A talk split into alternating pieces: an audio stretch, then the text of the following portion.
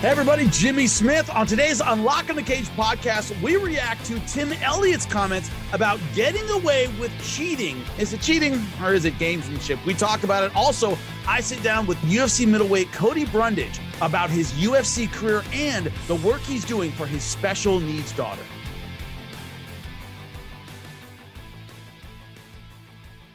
This is going to be an interesting subject. We had a long call about it, and I'm going to want your opinions when we're done. Join the conversation 877 Fight 93, 877 344 4893. I'm not often able to get super philosophical on this show. I talk a lot about MMA, but the philosophy, right? The heart, the will, the ethics of the sport, I don't often get to talk about. This is an exception to that rule. So, Tim Elliott UFC 272 got a win, but uh, despite the unanimous decision victory, there was some controversy because he was constantly grabbing the gloves. Didn't cost him a point. I want to make that abundantly clear, but was constantly grabbing the gloves. Took some criticism for that, got the win. And this is the We Got Next podcast that he was on. This is what he had to say about the uh, glove grabs that had generated so much controversy. Nobody would have said shit about the glove grab. Nobody would have said anything about the cheating. The only reason why people are upset about the glove grab and shit is because they lost. His team lost, and uh, it just makes them look bad. Uh, that they they wouldn't have said anything about anything had they won. So uh, you know, I don't know. It's it's one of those things. If you've ever been in a fight, and maybe I'm just different, but I'm I'm trying to win, man, and uh, it's the referee's job to step in there if I'm doing something wrong. He was telling, he was saying all kinds of shit. He never, I think he told me don't let go of the glove. I let go of the glove. But uh, for me, it's not that big of a deal. I'm, I'm in there fist fighting and people are going on and on about the morality of the sport and the warrior spirit and all that bullshit. But I don't fucking care. Like I'm not a, I'm not a martial artist. I'm a fighter and this is my job. And I'm trying to, to make money at this job. Wow. Okay. So there's a lot to unpack there. But before I do, uh, let's talk about. He says, I'm a fighter, I'm fighting for money. And he said, this didn't interfere at all with his ability to make money. Let's hear it. You know, for me, it's not an issue. Um, the bosses don't care. Dana White doesn't care. Mick Maynard, I'm good with all those guys. You know, they had no problem cutting my checks, um, cheating or not cheating. So, uh, I sleep fine at night and, um, you know, a lot more comfortable now that we have money in the bank. Okay. So, not denying that he cheated, not denying that he grabbed the gloves. So, let, us start with his first premise that had he uh, lost, no one would be talking about the glove grabbing. In my experience, that's not true. A notoriously dirty fighter, Cheick Kongo, uh, has been told, has been every opponent who's ever faced him has told me, like, dude, the guy guy's always grabbing your gloves, he's always grabbing your shorts, he's always doing something on the side the referee can't see, et cetera, et cetera, et cetera.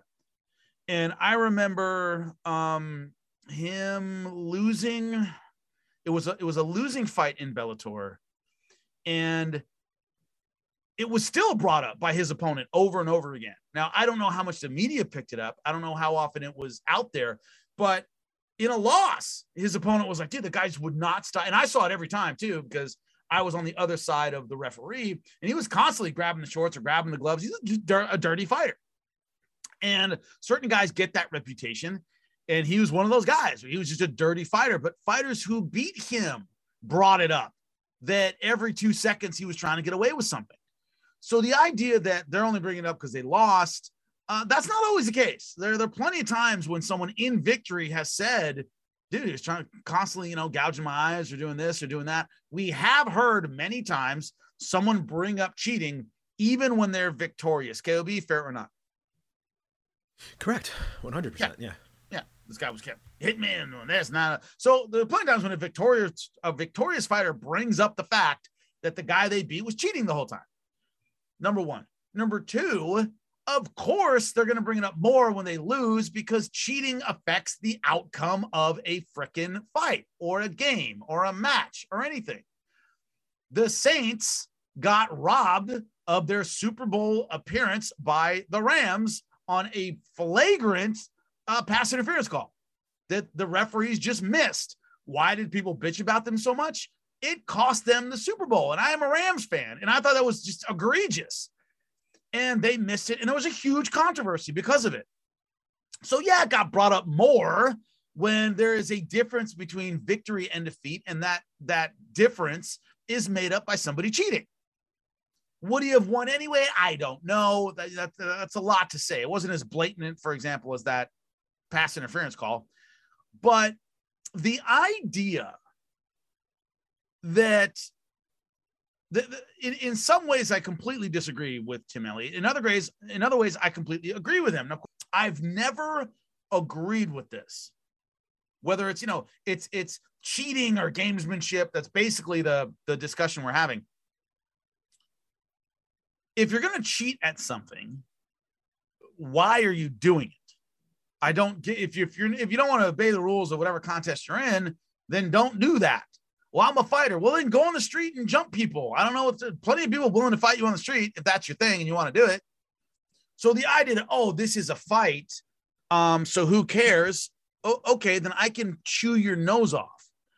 I can, you know, put a beer bottle through your eye because that's all right on the street. I will do all those things. I'll do whatever I have to do if I'm fighting for my life. So to equate fighting as a sport with fighting on the street, well, then you're saying let's throw all these rules away and you can do whatever you want. Fine. We just won't be able to make a sport out of that. So the idea of to me is if you're going to cheat, why are you engaging in what you're engaging? Why are you doing what you're doing if you're not going to obey the rules of what you're doing? Well, I'm just going to fight. All right, go on the street and fight. And don't do this. Don't get paid for it. So there's that. So I disagree with him about the the the the cavalier attitude about cheating. I don't have that attitude. The idea that that's the referee's job and not mine, and he dropped the ball and not me, that I agree with. That I completely agree with. And the frustrating thing back when I was commentating was we would see it all the time. A referee going, no, let go of the cage or let go of the gloves and just slapping away the gloves over and over. And I was like, this person has stopped four takedowns, grabbing the fence. And the only repercussion was they got their hands slapped a lot. And that was it. And what you're asking for, the problem with cheating in this regard is you start escalating things. Meaning, if I were in someone's position, this never happened to me in my jujitsu or my fight career, is if someone is grabbing my gloves and they're not getting any penalties for it, I'm going to ram you right in the balls and go, okay, well, you want to fight dirty, let's fight dirty then. I'm going to gouge you in the eyes and go, hey, well, shit, if he isn't calling anything, let's see how far this can go then, kids. If he's not going to get dinged for grabbing the fence or grabbing my gloves, then I'm going to rake his eyes and see if you catch that one. You know, it escalates the cheating, and then we have a totally different kind of contest that nobody wants to see. That's not an actual, you know, sport. And so that's that that one upsmanship of cheating where if okay, fine, then I'm gonna do this, fine, then I'm gonna do that. And then pretty soon it's a dirty fight, and then you got to start taking a bunch of points and all this stuff. It really goes off the rails quickly. It does. KOB, what do you think of what I said? Were there two sides to what he says? There's a cavalier attitude about cheating, period. That, oh, well, you know, if you're not cheating, you're not trying, which I don't know, go try something else, I guess. And then there's the other side of it. It's the referee's job to enforce the rules, not mine. And he didn't take any points away. That's not on me. That I understand and agree with. On the latter part, I totally agree with you. Yeah, the referees, I, I've said for a long time, do a piss poor job of really keeping control. Like I, I, I, don't, I don't understand what the big like. I understand that some things are ambiguous. Like maybe you know, two guys are one guy's throwing a knee while someone throws a kick, and you end up with a low blow. Like it, it's just an accidental right. foul because of just the positioning. I get some sure. of that and being a little bit looser, but like eye pokes, I think are avoidable if you tell someone early on. Go into the back and warn them. Look, keep your fingers in. I'm going to give you yes. one quick warning if I see him out. But if you t- if you poke this guy in the eye because your fingers are out, I'm docking you a point. I think they're going to keep their fingers closed. Like I, I tend to think that that's going to take care of it if hopefully. they know in the back of their mind. Yeah. yeah, hopefully. And if not, who cares? Just keep hitting them with it, and that's the way it goes. If that's what costs them a fight, then that's what costs them a fight. And if you want, I know referees don't really say a lot, but like you could say, like, look, I give these guys a hard warning in the back when I when I go talk to them. If I see your fingers out, I'm going to dock you. His fingers were out. I docked him. I'm doing what I said. Like that's the way it's going to go. Referees could take more charge I think there's a and fear of yeah. like, I think there's a fear in MMA like they're going to affect the outcome. because these things are always so close and like you don't want to be. I guess you don't want to be the Three one who rounds? docks a point. Not yeah, 12 you don't. rounds, yeah. You don't want to be the one who docks a point and it, it totally screws up over a winning fighter. But like, you got to do it. Like you got to get the guys Yeah. in line. In terms of his other thing about kind of like yeah, I was grabbing the gloves. Like absolutely. Like I'm okay with certain things, like depending on severity. Like if he was in there, like uh I can't remember who it was. Was it was it Li Jingliang who, who was digging digging into a cut and opening like blatantly? I, there, was someone Yeah, who was doing. it. I don't. I think it was. Yeah. I, I, I don't- know if it was done to him or if he was doing it to someone else, but I remember someone was like like very blatantly like putting their fingers in a cut and, and trying to open it up.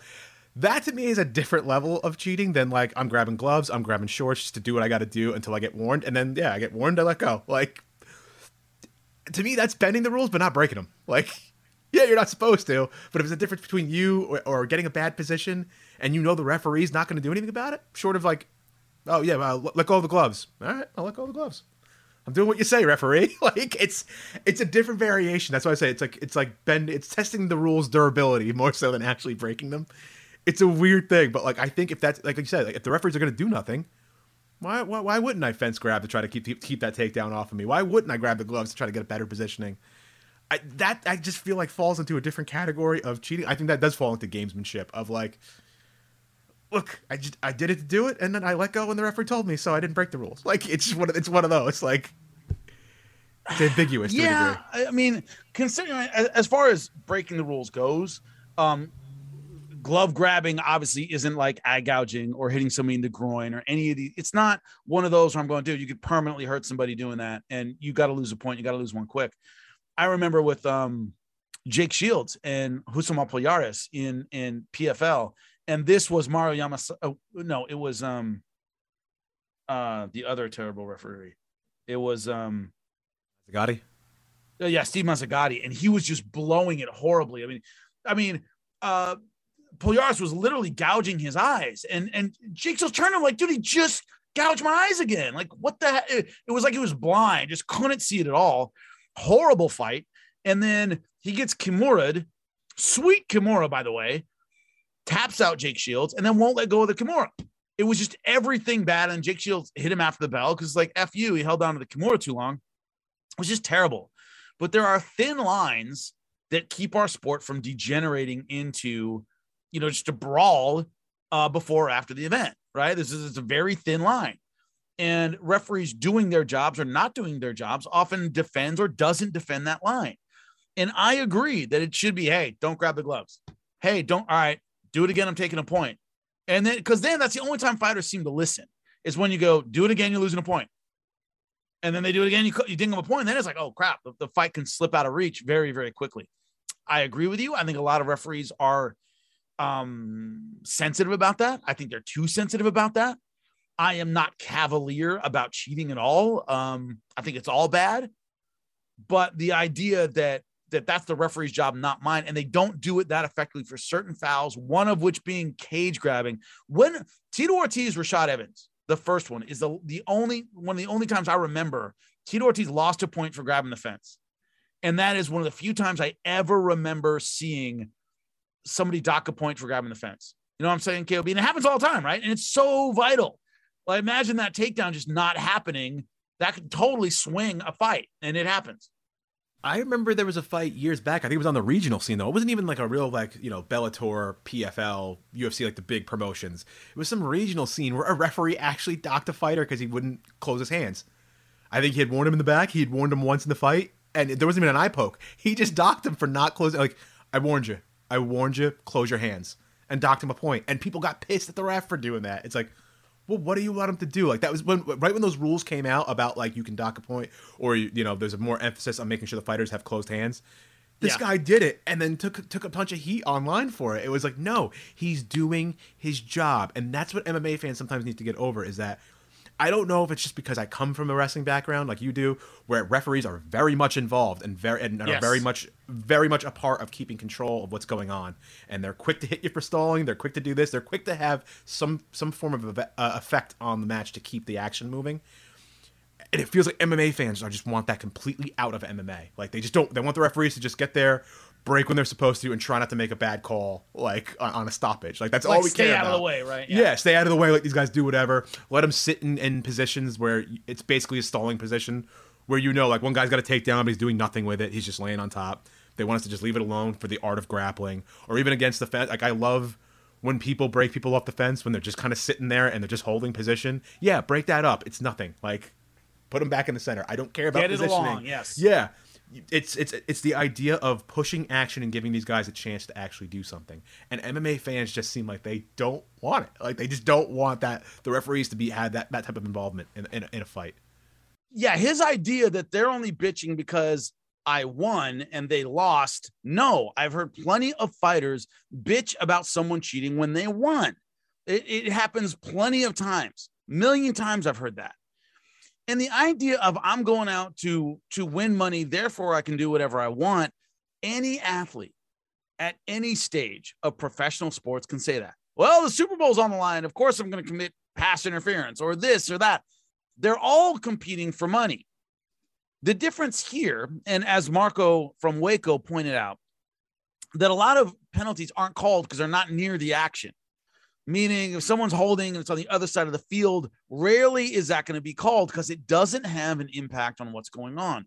The same cannot be said for combat sports. It is two people, and that's it.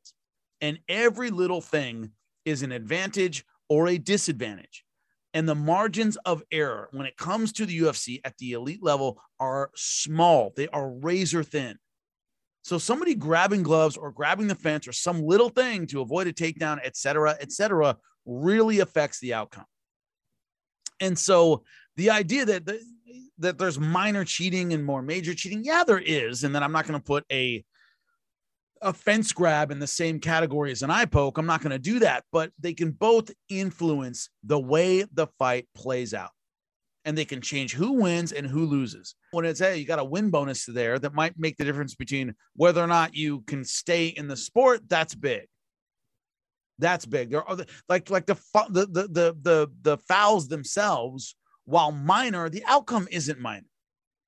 The outcome is not minor at all. And so that's an important thing to keep in mind. This isn't a holding call that ended up not doing anything. It can be important. Here's what I've noticed, and this is really true, and this is across the board with a lot of sports. The 7.79 doc, I think it was no 9.79. This documentary on, um, of course, um, Ben Johnson and his steroid scandal in 1988 at the Seoul Games. And they interviewed this doctor at UCLA who was catching all of these drug cheats. That it was the first kind of like testing program and all this stuff. And they, they started looking at everything. And he said, naively, I thought, why would an athlete want to do drugs? Well, when we tested them and caught them and asked them and interviewed them, they said, I want to win. And if I have to take drugs to win, that's what I'm going to do. You and I, and a lot of people wouldn't do that because we aren't of that mentality. I don't know what it's like to have my whole life centered around a particular sport and my value, both financially and personally and morally and all these things, revolving around whether or not I lose at that thing. I was a professional fighter for a while. That was a long time ago. So the idea that my whole worth and everything about me revolves around whether or not I, you know, whether I can eat you know, is determined by whether or not I win a fight. I had a job while I was fighting. So I was never totally dependent on fighting. I never made enough fighting that it was worth anything anyway. But the idea that your whole life depends on this one thing is a place it's hard to put yourself if you aren't in it. If you aren't part of that um, fraternity of professional athletes, the drive, the necessity, and, that, that overrides your morality is hard to do. It's hard. It's hard to put yourself there. And but it's that kind of focus and that single-mindedness that makes professional athletes great at what they're great at. Is the, you know, is the I'll do anything to win. And if you watched like a documentary like the Armstrong Lie, for example, about Lance Armstrong, he didn't lose a whole lot of sleep about injecting EPO. Didn't bother him at all. If it's going to help me win, I'm going to take it. He thought everybody else was taking it. So damn it, I'm going to jump on that board too. Didn't bother him at all. That little switch, that morality switch in our brains that governs our behavior about certain things, you got to numb that a bit if you're going to be successful and driven at one thing. So I think that's an important thing to keep in mind. I don't have that, and I don't suggest it for anybody either.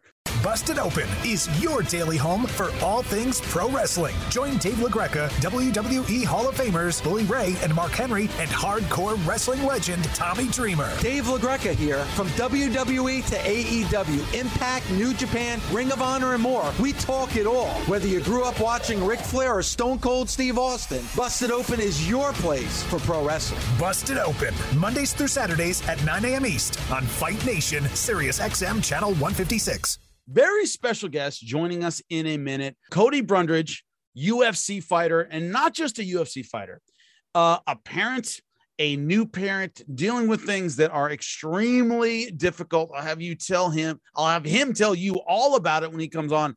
Uh, Cody, how you doing, buddy? Can you hear me? What's up, brother? Yeah, man. Thanks for having me.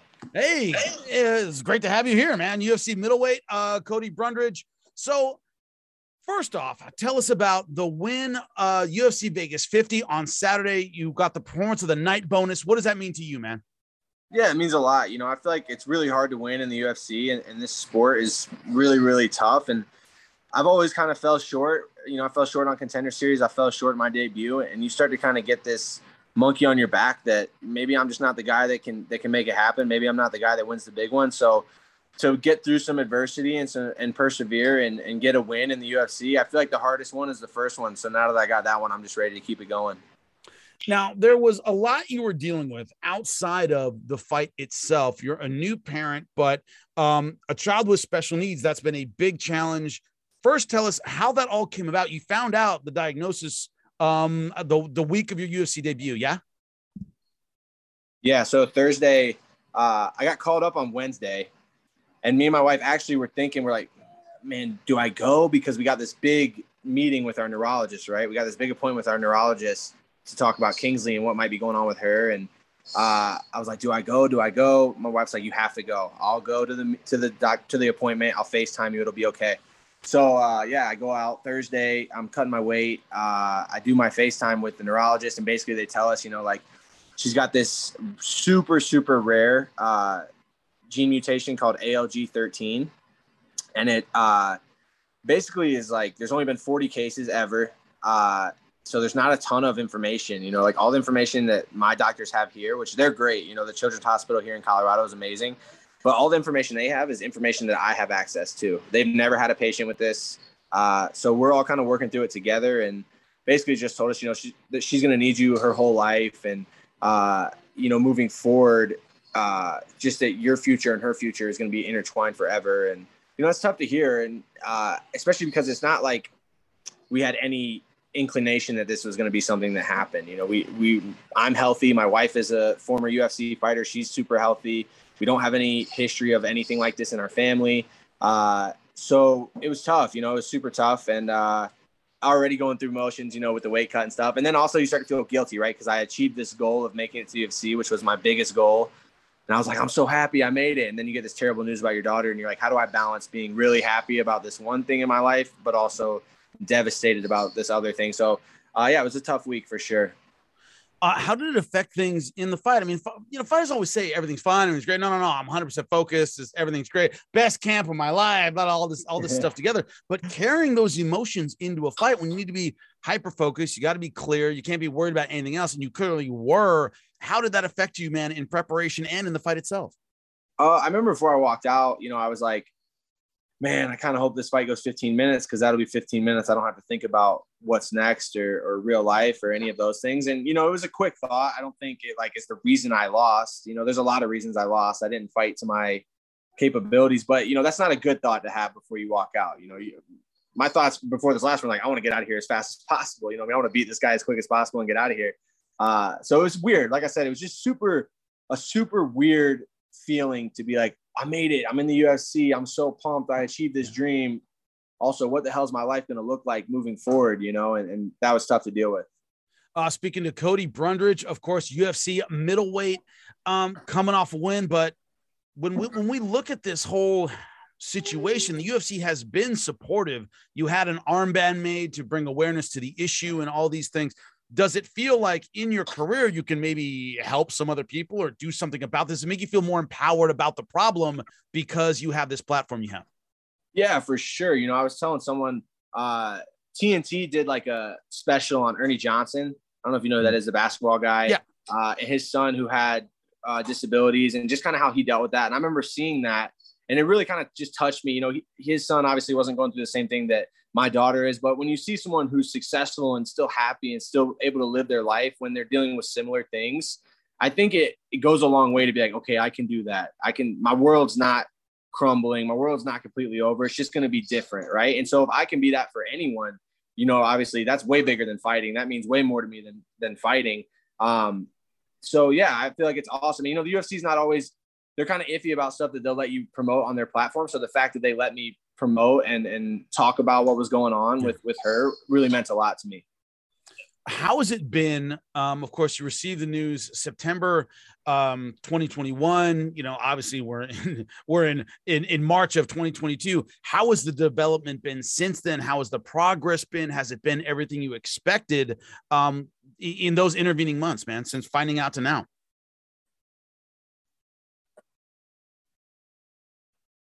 Uh, so my wife's a rock star. You know, she works with uh, my daughter all the time. She actually went and got her CNA license so that she could be working full time with Kingsley. And uh, you know, she has therapists that she meets with every week that are awesome. And so like she's still behind. You know, she just turned one. She's not walking. Uh, her outlook on uh, speech isn't very great at this point. Um, she's not even crawling at this point, but she's way ahead of a lot of other kids that have this. You know, we're in a Facebook group with other parents that whose kids have the same thing, and like she's sitting up on her own, and they're like, "Wow, my daughter my son didn't do that till they were three. So you know, we're hopeful. We're like, okay, uh, we're ahead of the curve. You know, I'm a fighter. Like I said, my wife's a fighter, and and my daughter's going to be a fighter. You know, I know that, and uh, we try to stay hopeful. And one thing that I do feel good about, you know, and it, it's all about perspective, right? Like, yeah. obviously, any other parent might not feel great about this, but I'm like, at least my daughter wasn't 20 years old, and then something happened, and now this life that she knew she'll never have again, and, and she she's to me that would seem like the most frustrating thing, right? Like she's got all these things taken away from her that maybe she knew, but like this is all she's ever going to know. So whatever it becomes, whatever we turn it into, this is all she'll ever know. And, and that kind of gives me, makes me feel a little bit better. And, you know, uh, like I said, we're hopeful. We're working really, really hard. We're actually at the hospital right now. You know, I came straight off the plane from Vegas to the hospital. My daughter is going through some tests to uh, get her ketogenic diet going, which has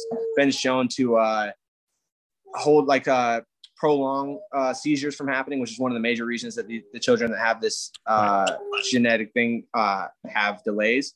Uh, so we're hopeful for that. You know, she, we're hopefully we're going to get out of here today and uh, start her on this diet, and we're hopeful that that helps increase the speed at which she's developing. But we're just going to work at it, man. We're going to grind, nose of the grindstone, and just work, work, work. Uh, speaking of Cody Brundage, of course, UFC middleweight, discussing his child with special needs and how that's affecting his fight career. Um, so, is it you know, to yeah, to to to a carpenter, every problem looks like a nail, right? Like it, being in the fight world, does everything translate to a fight? Is that the metaphors in which you see everything in, in, in this situation itself, man?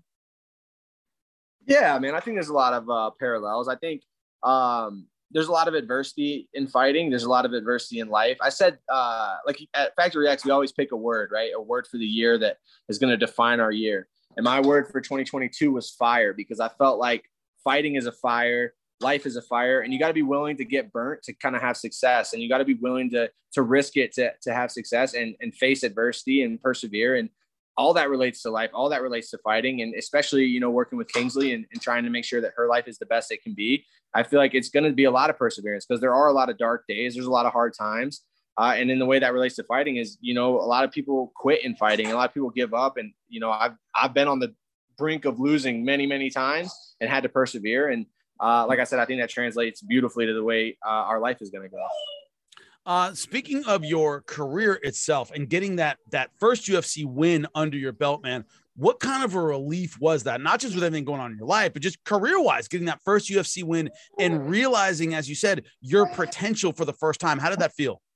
It feels great, man. It feels like there's a monkey off my back. It feels like okay, I belong. I can do this. I can find a way to win when maybe it's not the easiest. Uh, but also, you know, losing two in a row is never good, right? Like, yeah, you don't ever want to lose in general, but I don't want to lose two in a row because, especially right now, the, the there's tons of talented fighters coming up, and you don't ever want to be coming off a loss and be on a losing streak because who knows if that's your last opportunity. So it feels really good. Uh, getting the bonus is just extra. And I feel like when you lose, uh, you're on the, a different side, right? So, like, if say this is what your projection is, you lose, now you're on the B side or whatever you want to call it. You have to beat someone maybe you're not supposed to beat to get back on that A side. And so now I'm on the right side of winning, and I'm hoping I can just keep that going. Is that, a, you know, of course, you're working with Factory X, Mark Montoya, great MMA mind. Love that guy. Talk to him all the time about cards and stuff like that. Um, is that something you guys talk about or worry about in the gym, or he does does he try to keep you insulated from that? Like, all right, you just train. Don't worry about A side, B side, winning, losing, the the the, the track of your career. Don't worry about it and just train, or do you guys discuss it? Uh, I mean, we talk about it, but for the most part, coach is like, "Hey, don't focus on result. Don't focus on result because result will break your heart. Just give max effort, and then you can be okay with whatever ends up happening." So I've really tried to uh, listen to those words and and and uh, take that approach because it's so true. You know, like I can worry about winning and losing a ton, right? I could that could be my main focus, and then everything I do is going to be based off wins and losses. When that's not necessarily the only thing that's important, right? Like even if I had a if I had a lost that fight, right? Say I, I lose the fight, there's things to be taken from it that are positive, right? You battled through adversity, you didn't give up, you didn't quit on yourself. But if all you're focusing on is wins and losses, you're like, oh, I lost, I suck, right? You don't want to have that. And same thing, like I won, but to me, I'm like, was that my best performance? No. Can I be much better? Yes. But the fact that I was able to win on not my best performance is is another good thing to take from it, you know. So that's just focusing on max effort, doing my best, being coachable, uh, and those all things lead to positive results without being result oriented. Speaking of Cody Brundage, of course, UFC middleweight. I got to ask you something we were debating earlier on in this show. I don't know if you know about it, but Tim Elliott uh, was criticized for a lot of, of glove grabbing during his fight, same card as yours. And uh, he said, Hey, man, I'll do whatever I have to do to win. It's the referee's job to enforce the rules. It's not my job to enforce the rules. It's on the referee. I don't care if I cheated. This is a business and I'm trying to make money.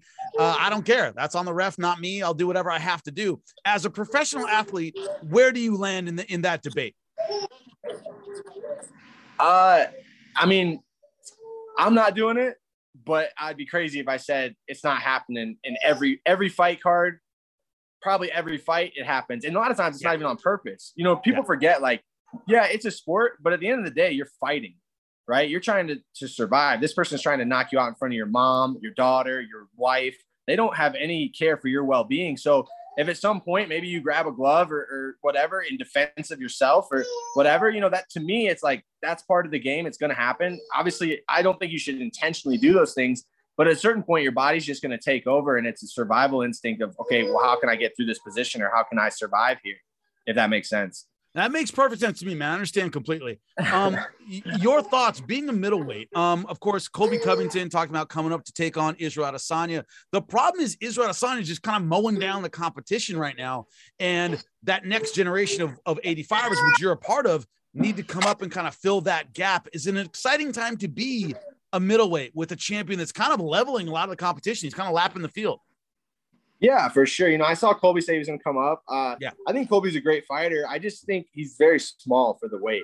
You know, I, I, don't think he cuts a lot of weight to make 70. And I don't I don't think Izzy's huge, but he has a big frame. He knows how to use his frame.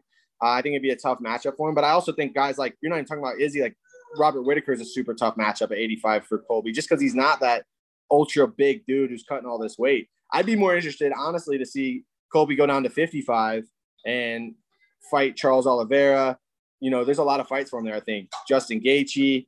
You know, he's got beef with everyone, but I think there's a lot of 55ers he matches up well with that I that I would be entertaining. Would be an entertaining fight for sure.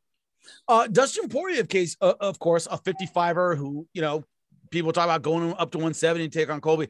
I think that's stylistically a terrible matchup. I think it looks a lot like the Masvidal fight. Is that your thought as well? Yeah, and I, I, think Colby is that problem for a lot of people. Like, yeah. people hate him; they want to kick his ass, but there's a reason that they can't. He's super talented. He's super technical. Like everybody can say what they want about Colby. Just wanted to wrestle Masvidal. He was just wrestling him. I felt like he was getting the better of him on the feet, except for the one exchange where he got dropped. I thought he was outlanding him yeah. on the feet, doing more damage. I mean, you see what the guy did to Robbie Lawler. The guy is no joke on the feet. Every, he has very few holes in his game, an incredible cardio. Uh, I think he's a super talented fighter. I think people, you know, let their emotions get involved too much when when analyzing him. I think he's one of the top dogs. If there's no Kamaru Usman, Colby's running the 170 division, no problem. Yeah, I definitely agree with that. Speaking of Cody Brundage, of course, UFC middleweight. What's the difference for listeners who don't know, who have never been in a gym?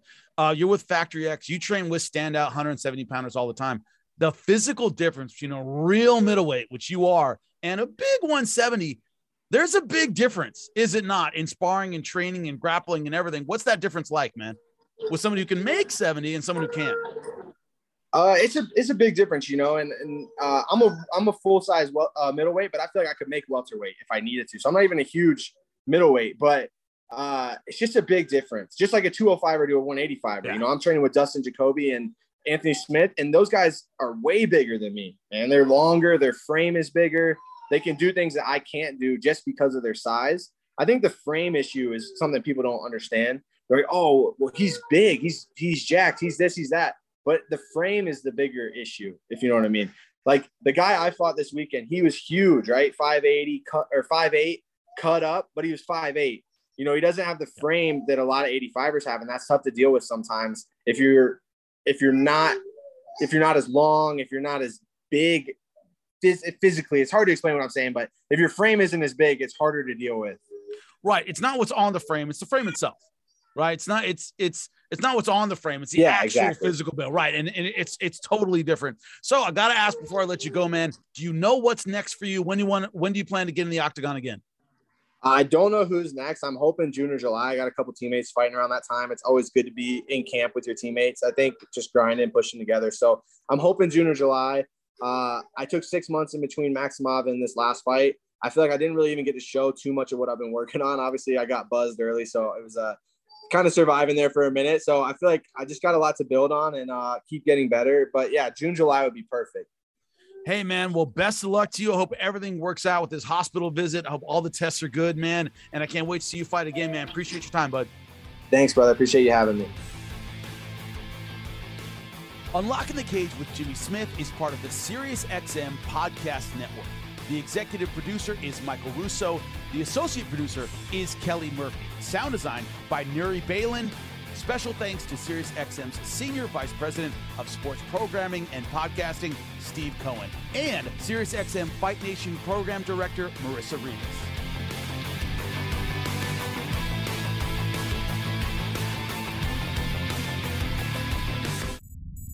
SiriusXM Podcasts.